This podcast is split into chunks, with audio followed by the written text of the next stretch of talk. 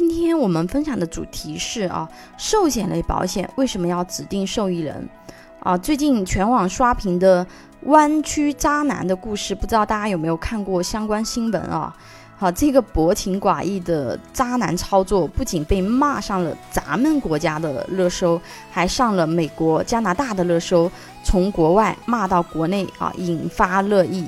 这个事件的男女主角呢，都是北邮研究生啊，已经结婚二十年了，有一双儿女。两个人，一个是谷歌的员工啊，一个是 Facebook 的员工啊，妥妥的社会精英，家庭幸福，简直就是人生赢家啊。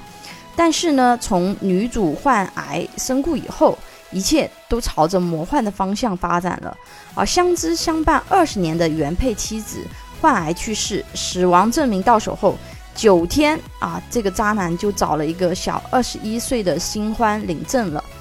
而且他继承了亡妻两百万美元的保险理赔金后，不愿意出钱给亡妻买墓地，把骨灰啊就撒到自己家前面的院子里。后来甚至倒进了下水道，并且连机票都不愿意给亡妻父母买，还报警啊，想把亡妻的父母赶出美国。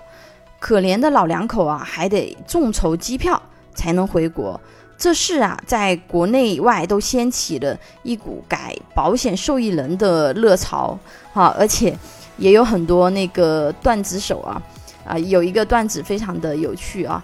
这位同事凭一己之力，让成千上万的华人男同胞昨晚在家挨批斗，又让成千上万的华人在职女同胞修改了受益人啊，加上父母移除老公啊，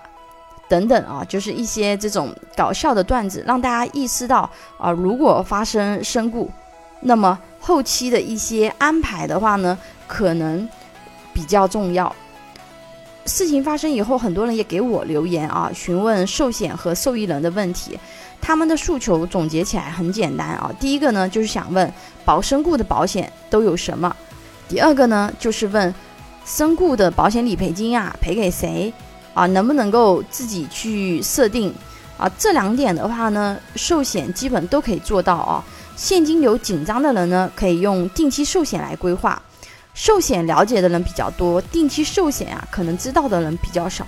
定期寿险呢，它其实是一个比较简单的险种啊，主要呢，它就是保身故或者是全残。和终身寿险不同的点呢，就在于终身寿险因为保的是一辈子嘛，它的周期是一辈子啊，那么就是确定性会发生。定期寿险呢，它保的是一个周期，那么这个周期具体是多少，我们可以自己去选择，比如说。选二十年，选三十年，选保到七十岁都是可以的。有负债、有父母需要养老的啊，有子女教育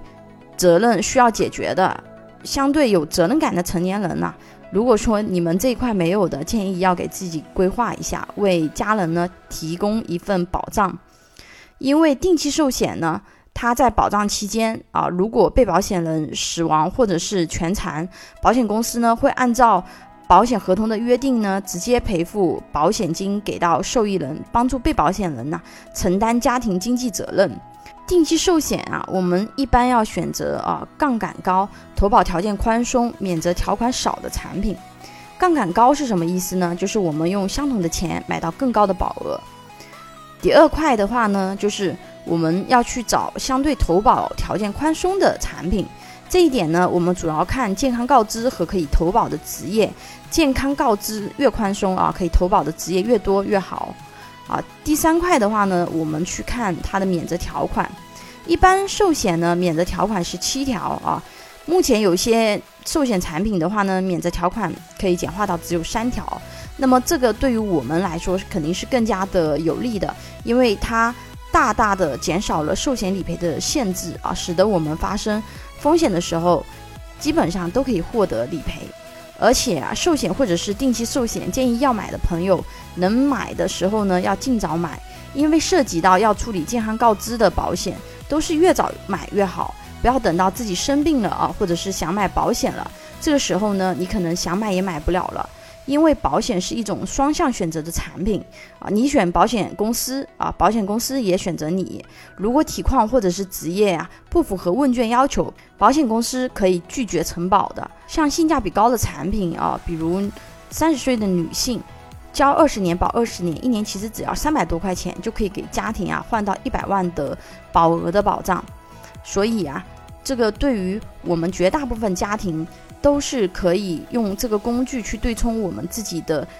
家庭经济责任风险的。前面寿险或者是定期寿险这一类的理赔条件也跟大家说了啊，一般来说都是身故或是全残啊。身故的理赔的话呢，处理起来说简单也简单啊，说难也难。如果被保险人身故事实清晰啊，指定了受益人或者是。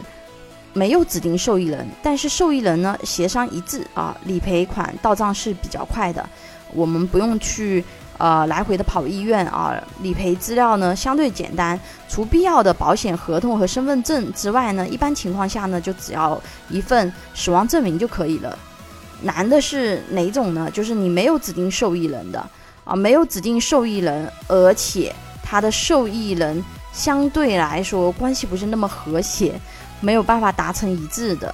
因为根据我们国家的法律啊，如果说没有指定受益人，他这个身故理赔金呢是按照被保险人的遗产来分的，那就是按照法定顺序继承及配偶、子女、父母等额平分，是这样子的一个逻辑啊。我有见过一些家庭啊，他没有指定受益人，家庭内部结构呢又相对比较的复杂。啊，造成理赔金难以分配，因为为什么？因为他这个需要受益人签字的，有的受益人他不愿意签字，所以就很难继续处理。包括我们最近上热搜的那个案例啊，就是因为他所有的钱都留给了先生和孩子，对吧？才会造成父母甚至到了没有钱买机票回家的这样的一个境况。其实指定受益人是很简单并且很隐私的事情。如果说啊，你自己是投保人，你又是被保险人，受益人指定只需要你自己设置就可以了。这个信息只有你和保险公司知道的。你想按自己的意愿怎么设置都是可以的，家人不需要提前去告知，这样也可以有效避免家庭的纠纷。意外和明天呢，你永远啊不知道哪一个先来。保险平时看着没有太大的用处啊，一旦遇到困难的时候呢，能给人的帮助还是很大的。举个性价比高的定期寿险产品案例：三十岁的男性啊，交二十年保二十年，保障最主要的责任期间一百万保额，每年只需要七百四十二元。就按照我们前面说的那个逻辑啊，比如说这个男性他在保障期间如果发生身故这样子的重大事故，那么这个时候的话呢？保险公司呢会直接赔到一百万给到他的家庭，啊，想给家庭规划保障的朋友可以关注微信公众号“富贵成长记”或者私信老师咨询。